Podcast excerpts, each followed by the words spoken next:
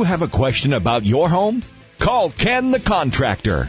Ken Patterson is a Class A licensed contractor who has designed and built multi-million dollar commercial and industrial projects and single-family homes up and down the East Coast. And now, Ken the Contractor brings his years of experience to the radio. Roy, hi, you're on the air with Ken Patterson. Hey, guys, I love the show. And you know what? I really need to send you some pictures of the projects you guys have helped me complete, because We'd love really, to have without them. your help, it it would never have happened. Great. Thank you so much. We'd love to have them, too. Who knows? Okay. They may wind up on on my website. Do you have a question about your home, inside or out? Call Ken the Contractor. Hi, everybody, and welcome to another hour of Ken the Contractor. Ken Patterson is Ken the Contractor. If you have a question about your home, inside or out, you can join Ken at one eight hundred six one four two nine seven five. That's eight hundred six one four two nine seven five. Or you can always forward your questions to Ken's website. That is Ken the Contractor dot com. You know, it is, as I've said from time to time over the last few weeks, it is real estate market. And we've done a lot of talking and communicating based on emails and phone calls about people looking to buy homes. We're going to spend a few minutes today talking about those of you that are on the other side. You're sitting there trying to sell. Now, the market in, in a lot of our listing areas and cities and so forth has changed, where it's not really a buyer's market, but it still isn't a seller's market. We're seeing improvement not only in the sales price of homes, we're seeing a reduction in inventory, and we're seeing a little more competition than we have seen in the last number of years. For some of you, I realize you're saying that's not true in my neighborhood, but we are seeing a trend upward nationwide. It will come. Give it a little time. But the fact that there are still a number of homes for you to be competing with, I want to talk about a few things that you need to consider to help make your home stand out above those in your neighborhood. And I'm also going to talk about doing this without spending a fortune, because for most of us, we're not excited about going in and putting three, four, five, ten thousand dollars in a house before we can put it on the market to sell.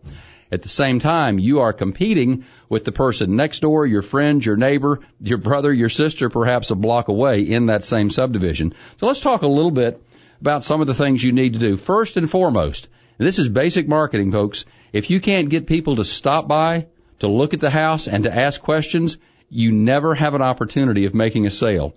We want to talk about curb appeal. And there's some very simple things that an awful lot of people that I talk with either don't get or don't see the value in that. And for some of us, maybe it's not important, but I promise you, for curb appeal and to get people to stop and look, it is.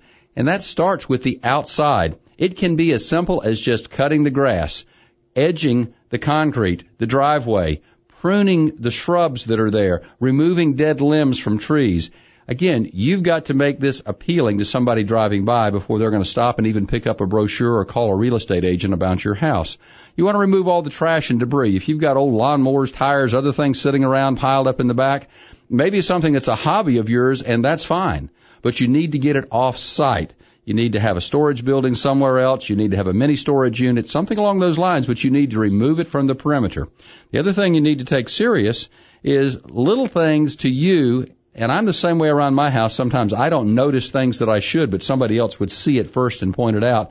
If you've got a torn window screen, that's sort of an eyesore to people driving down the road. It says something about how we maintain our homes or how the the rest of the inside might look.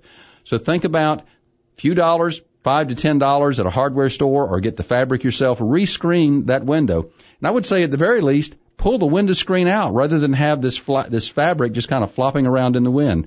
Take a look at gutters and downspouts. Are they filled with trash? Do they look well kept? Do you have trash and debris up on the roof? These are things, again, that just turn people off, that stop them from even having any interest in your home. Once you get through with the outside, and again, we haven't spent any significant money yet. I want you to pay attention to that.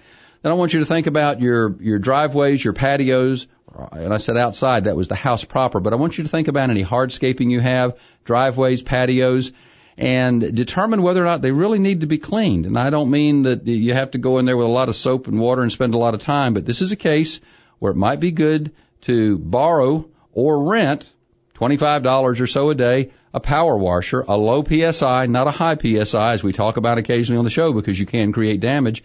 But a power washer, or even some attachments that will go on the end of your garden hose, will easily pressure wash uh, to some extent the deck, the patio, the soffit, the fascia, the gutter, the windows. Get rid of those cobwebs. Again, those things that are unsightly. We haven't even talked about paint. We're still talking about all the things you can do on your own for almost no dollars. Let's move to the inside, because, again, this is a low-end, get-the-house-ready-for-sale. Let's get rid of the clutter, people. Things that all of us have that are hobbies, that are collectibles to us, they're valuable to us in our own homes.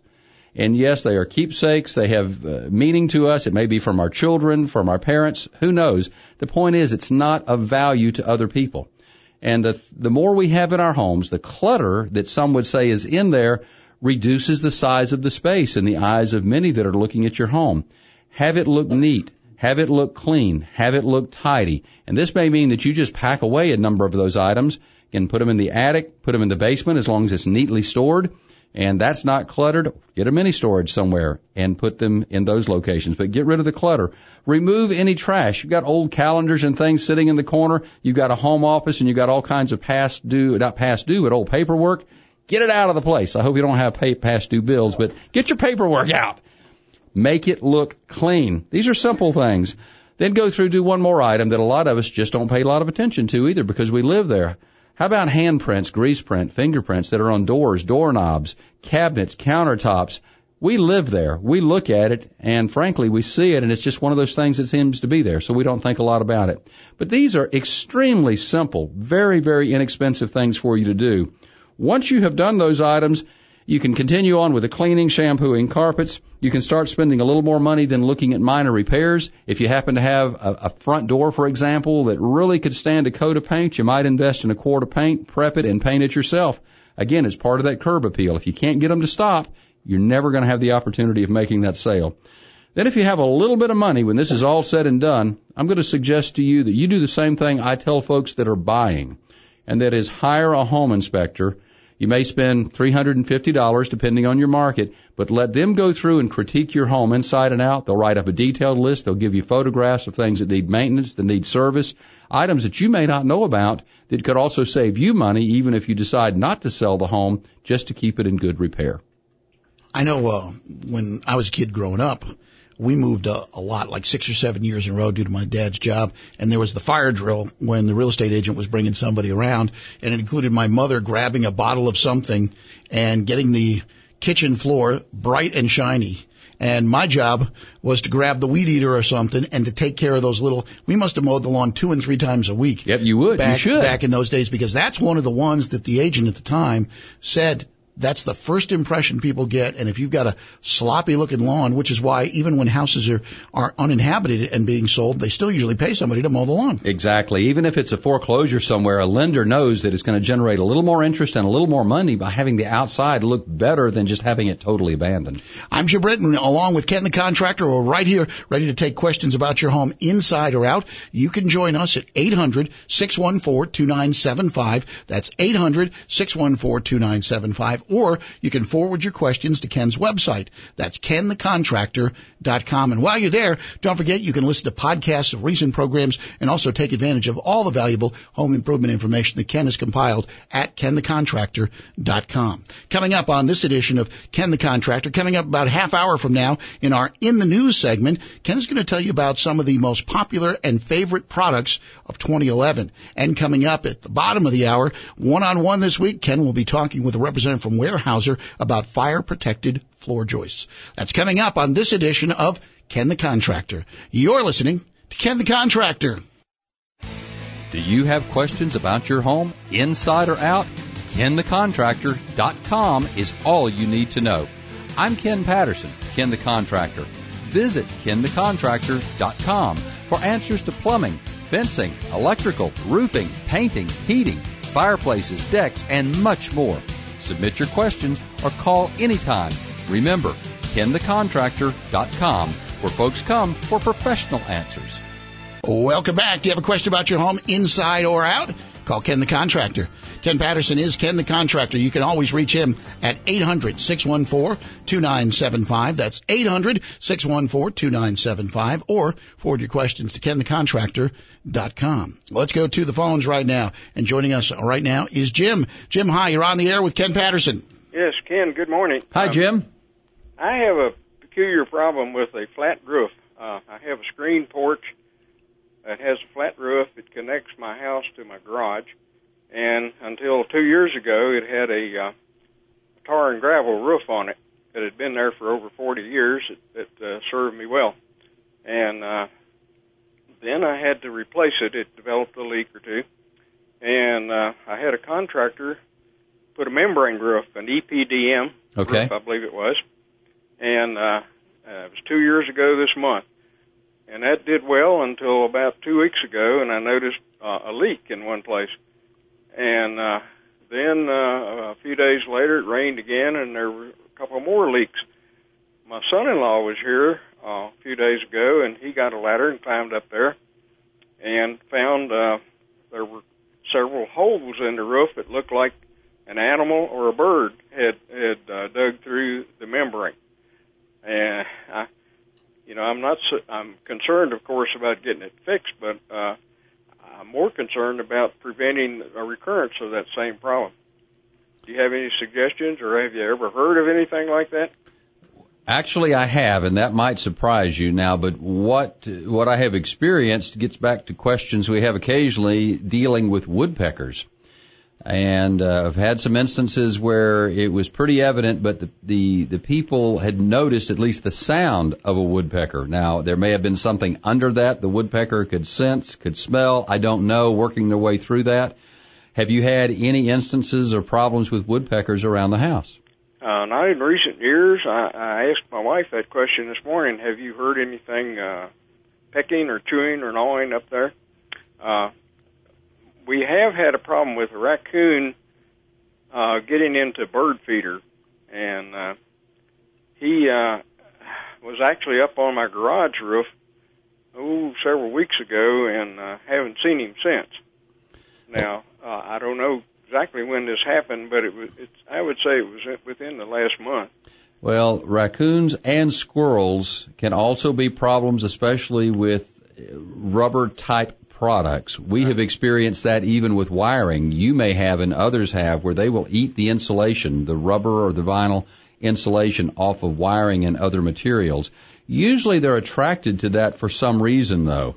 And uh, d- just to get on the roof and arbitrarily gnaw a hole in the roof is something I have not experienced before, but I have had issues with rodents, especially uh, woodpeckers, number one, and then with rodents attacking items that you would not think they normally would. So is there anything that's that's coming from a tree that can be sitting on this roof that's attracting them? Do you have in, any type of uh, fruit, nuts, or anything off trees, berries that could be there that could be attracting them to the roof area? No, there's no tree that overhangs the roof okay. anywhere. Well, first I would recommend to you that you get that roof patched. That's uh, before you end up with some more rain on it, because you'll end up with damage below that. Mm-hmm. And the good thing about an E P D M, and for some of you that don't understand that, that's basically a rubber roof that a lot of people talk about. Uh, and there are many varieties of that, but it's easy to patch. And you may be able to do it yourself. You may be able to pick a kid up from your roofer, or just invite your roofer back out and let them take care of those. As far as the, the rodents themselves, the only thing else I would suggest is to try and monitor that, and uh, you may also look at some type of repellent if you think that is your issue that you're positioning up there, not unlike something you might put down in your garage or even put in your garden that mm-hmm. would repel uh, well, these type I, rodents. I, I just can't tell whether it is a bird or a mammal of some kind.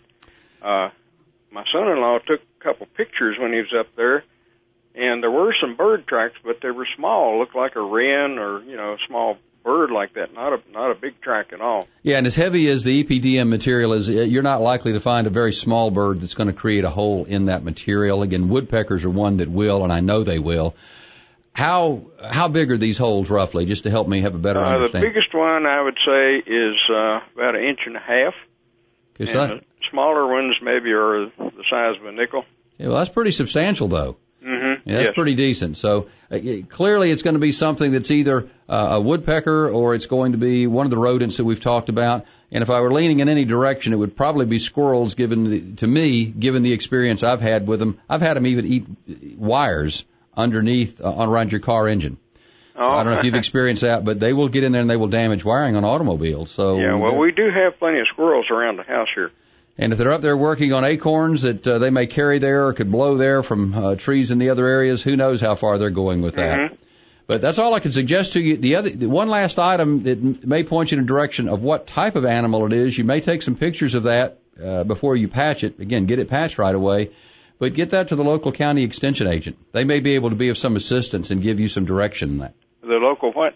Uh, the the county extension agent. Oh, all right, okay. Because they can help with, with livestock and rodents and pests that we have around our household and around our farms, and they may recognize perhaps some of the marks. If you can get some close-ups on that rubber roof material, yes, uh-huh. they may be able to help identify that particular pest that you have. Okay. And one of the other suggestions um, might be to check with the county agent and see what the local ordinances are, but you might be able to send, uh, set up some type of trap to find out exactly what you're dealing with. Okay. And place right. it and bait it, bait it up there and then go up and check it periodically, because I know some folks have done that, particularly when they've been dealing with raccoons. Mm-hmm. All right. Very good, Ken. Well, get it patched first. Don't forget about it. You'll have some damage down below. Okay. Thank you, sir. We appreciate your call. Thank you. Bye-bye. Thanks, Jim. Good luck. All right, let's try to sneak in a uh, quick email from Ken the Contractor dot com. This comes to us from Samantha in Haverton, Pennsylvania. It said, my husband, children, and I live in a thirty-two-year-old house in a community near Reading. Two times in the last year, we noticed our water becoming cloudy. We're on a public water supply. It looks milky white, and sometimes we notice small grit or sand settling in the sink. We have uh, we have a problem... Uh, she goes on, let me just skip through this. Said, we have a problem with our pipes, or do we have a problem with our pipes, and is this dangerous? Uh, we have not called a plumber yet. What do you recommend? Samantha, you probably have no issue at all. What happens, especially with municipal water supplies, from time to time, they will actually clean out water lines. They'll open a fire hydrant or a blow-off valve at the end of a line in a subdivision or a main that provides uh, water to a section of the city. This has a tendency to stir up sediment, debris that's in the pipe. Now, what I tell people is it's still safe to drink because it's chlorinated, but you may not want that grit added to your water. I would watch this. You're saying it's only happened twice a year in this email, or two times so far. If it becomes consistent, then I would be concerned that there may be a problem with your water pipes or maybe the line coming into your house. But the fact that this has happened only on two occasions and you're not describing that it's been back-to-back, my guess is that it's the city cleaning or maintaining the water lines, or perhaps if there was a fire in the area recently and a hydrant was open for fire truck, they're drawing so much water through there that, again, it tends to stir up the sediment. It'll be a milky white in some cases. That's air that's in the line. And then also you'll get a little bit of sand or grit that runs through there. In spite of their best systems, we still get that. And that's why you have the little filters on your faucets, the little screen filters inside your house on most faucets as well. It's to help pull that little sand and grit out. Don't think you have a problem. Clearly, I don't think you have a health issue here. If you have a question for Ken, you can reach Ken the Contractor at his website, Ken the Contractor dot com. A house is what you build, a home is what you make it, or feel free to call Ken anytime at eight hundred, six one four, two nine seven five. That's eight hundred, six one four, two nine seven five. We'd also like to welcome those of you who are listening to Ken the Contractor on one of our newest affiliates, W Z G M, thirteen fifty A M in Nashville, Asheville, North Carolina. We look forward to hearing from you. Again, you can reach us at eight hundred, six one four, two nine seven five. We'll take a quick break. Back with more with Ken the Contractor right after this.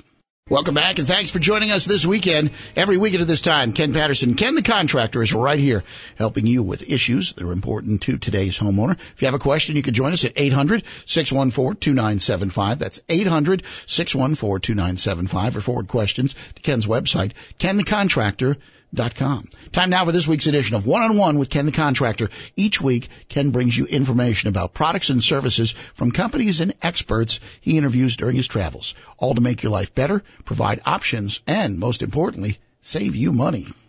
My next guest is Tim DeBilius. Tim's with Weyerhaeuser. Tim, welcome to today's show. Thanks, Ken. I'm delighted to be here.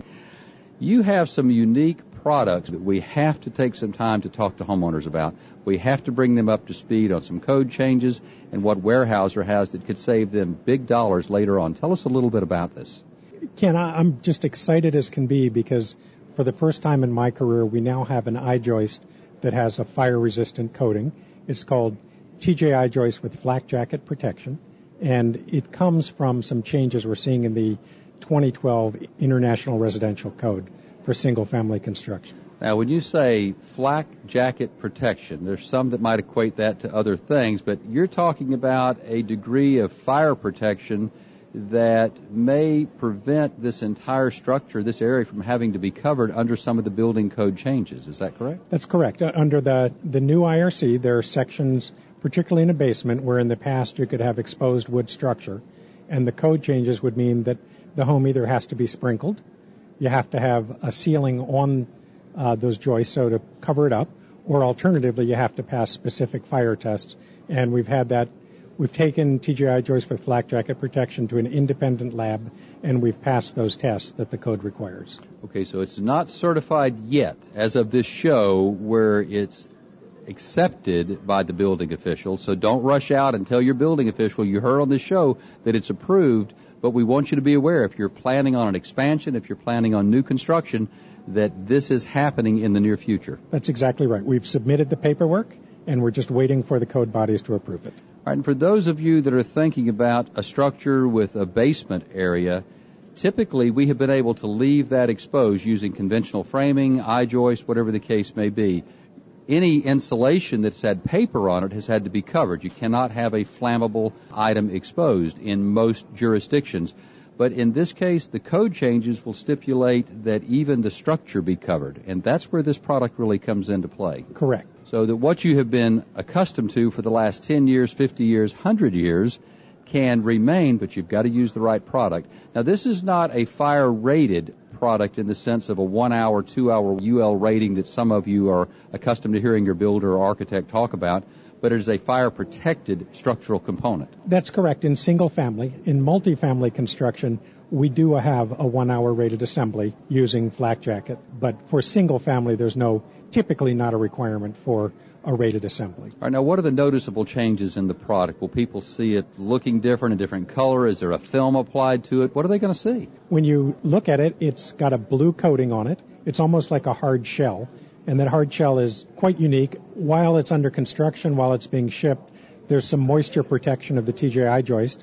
Once it goes into place, it just looks like a joist that's got a blue shell on it. The really amazing thing is that in an actual fire situation, the temperature gets above four hundred degrees, that plastic coating grows and becomes kind of an insulation on the joist, so it gets to be about an inch thick. It's similar to, if you think about a wood member, when it chars, there's a protection as the char gets to be about three-eighths of an inch thick. Well, we're taking that same idea and applying it to a much lighter member and making an artificial char on the T J I. That is quite unique. So something to be asking your builder or your designer about later on. That's TrustChoice with flak jacket protection.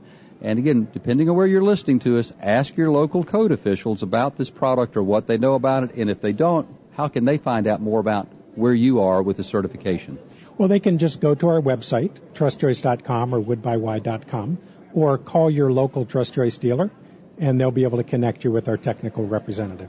All right, I want to talk about one other item that's kind of a pet peeve of mine in the industry. There are many builders out there and, and producers that put out floor joist systems. When you walk across the floor, you know, it vibrates the bowl off the table on the other end of the room.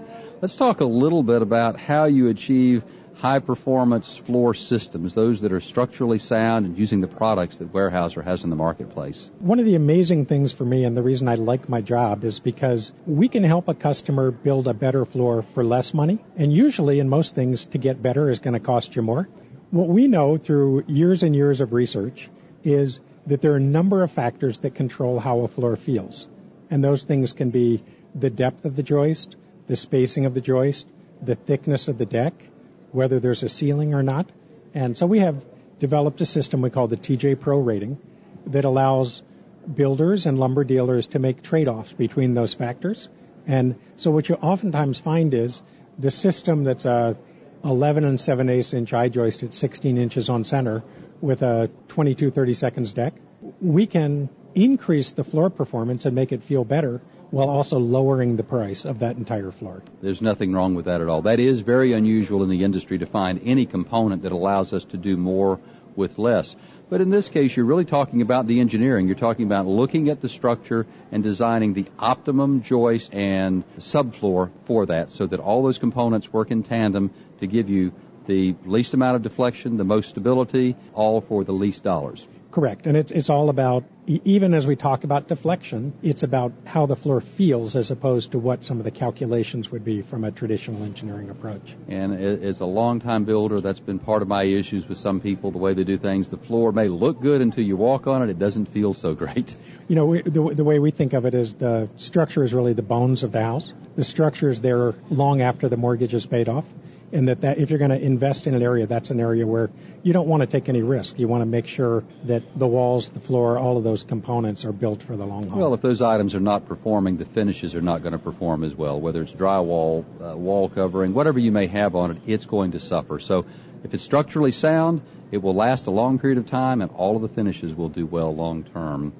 Tim, I appreciate you joining us today. This is an exciting new product. I'm going to track this as it moves through the approval system with various code authorities, and we expect to see this out in the home building industry in the very near future. Great. Thank you very much, Ken. Happy Thank- to be here today. Thanks for joining us today. You know, as a follow-up, Weyerhaeuser is making great strides, so you want to check with your local code officials if you're preparing to put on an addition or do new construction, especially if it's over a crawl space or over a basement, because with this particular Uh, fire-protected uh, joist product, you may not have to put drywall or other fire-rated materials to cover that, and that's become a huge issue all across the United States, even under various building codes. So this could be worth its added cost more times than a few in just savings, meaning if it costs you an extra five hundred dollars, you may well save one thousand dollars, two thousand dollars by having to protect this area. So by all means, check with your local lumber yard, your provider on this product, and also with your local code officials,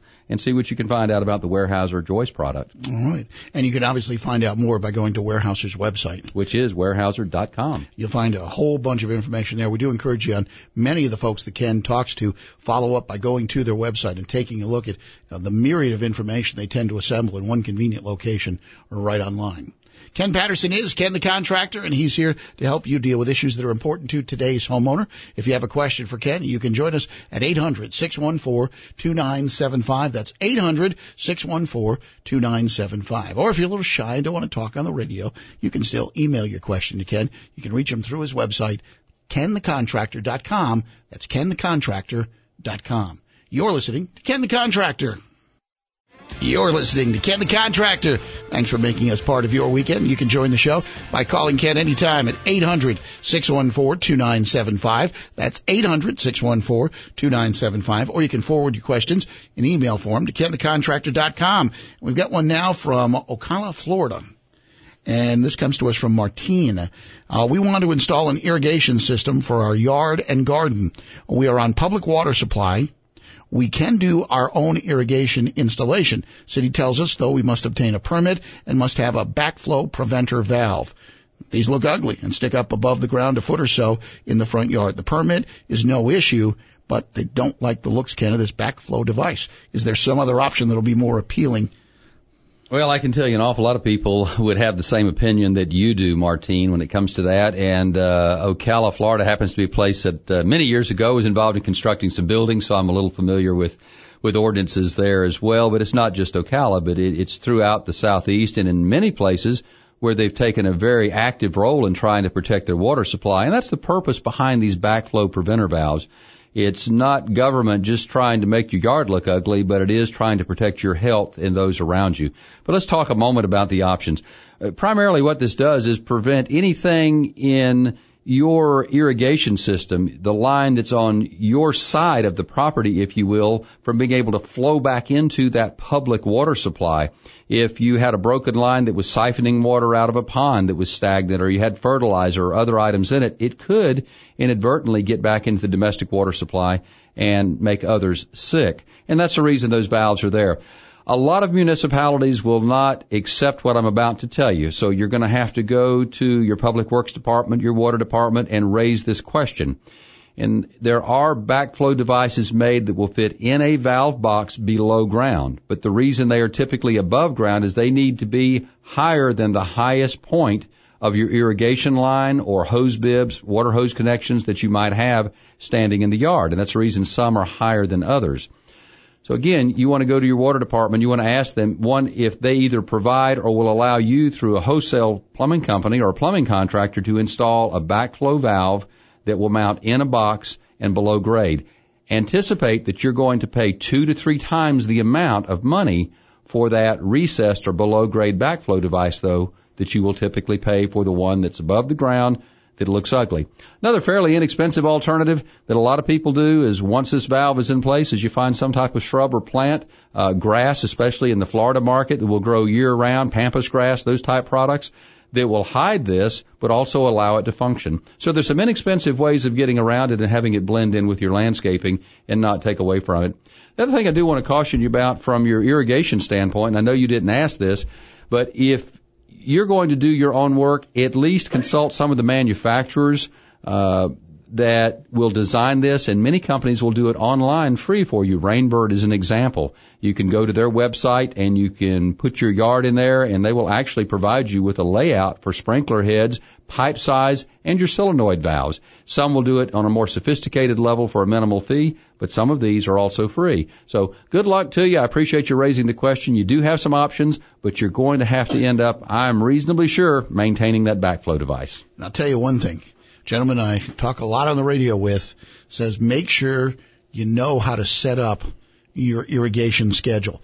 Don't water too much, and that's the mistake that some of these systems make, because remember, the, the history or background of these systems is they've been used in either production agriculture, the large-scale systems, but the smaller ones are for golf courses, and you don't need to keep your lawn the same way a, a golf course does, and sometimes it can cause problems in your landscaping if you're putting water down infrequently instead of watering, putting down enough water over a period of time where you're actually getting some benefit from that water. And if you're not sure about how to use that, consult with somebody in your community that understands the type of sod you may have, the grass, the plants that you're trying to irrigate as well, and they'll give you a watering schedule for, again, these type materials. Some grass require more, others less water, and uh, no where you are, you've got a fairly sandy soil in Ocala, but somebody in Georgia or somebody in South Carolina with more of a clay content is going to be completely different. So always, for those of you questioning irrigation, consult with your local nursery or garden shop, and they'll give you some pointers.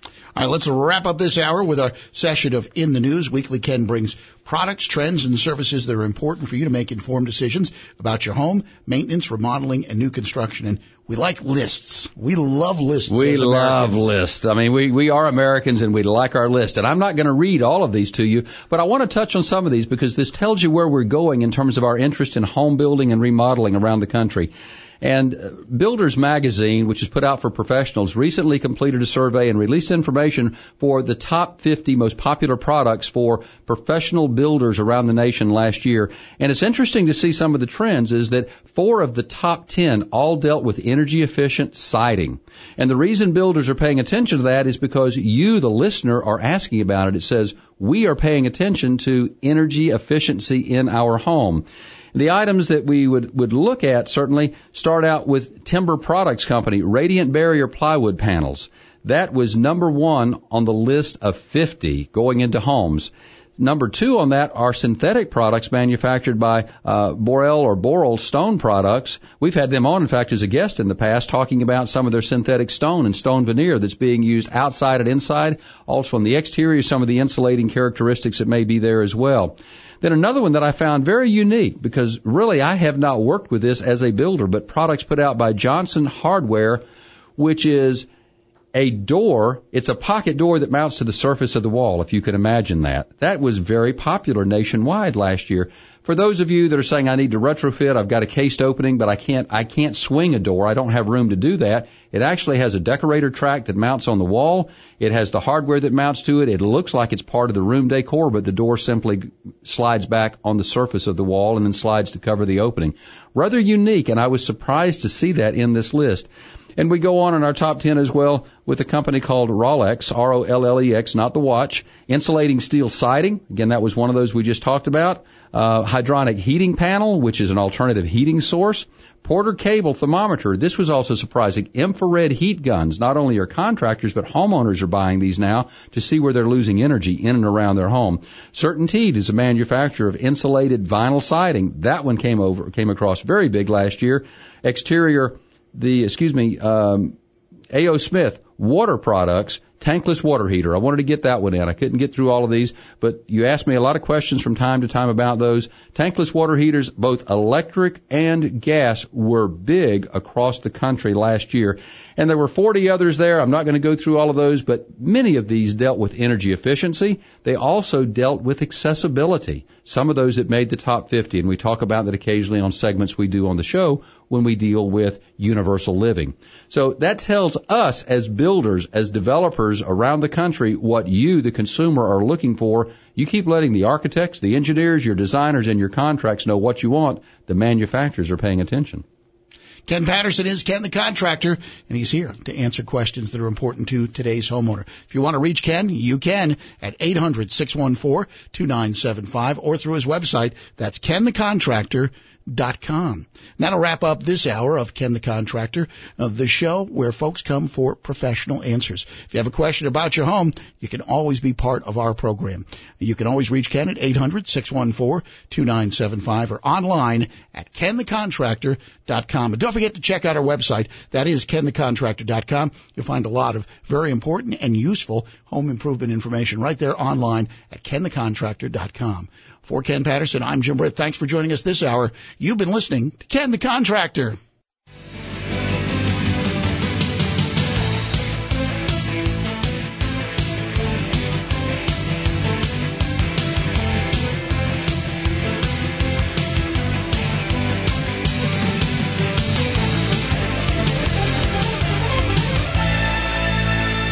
You've been listening to Ken the Contractor. Every weekend at this time, Ken the Contractor. Ken Patterson is here taking your calls. Don't forget, you can friend Ken on Facebook at Ken the Contractor and follow him on Twitter at Ken Answers. And if you're looking for home improvement information at any time, go to Ken the Contractor dot com.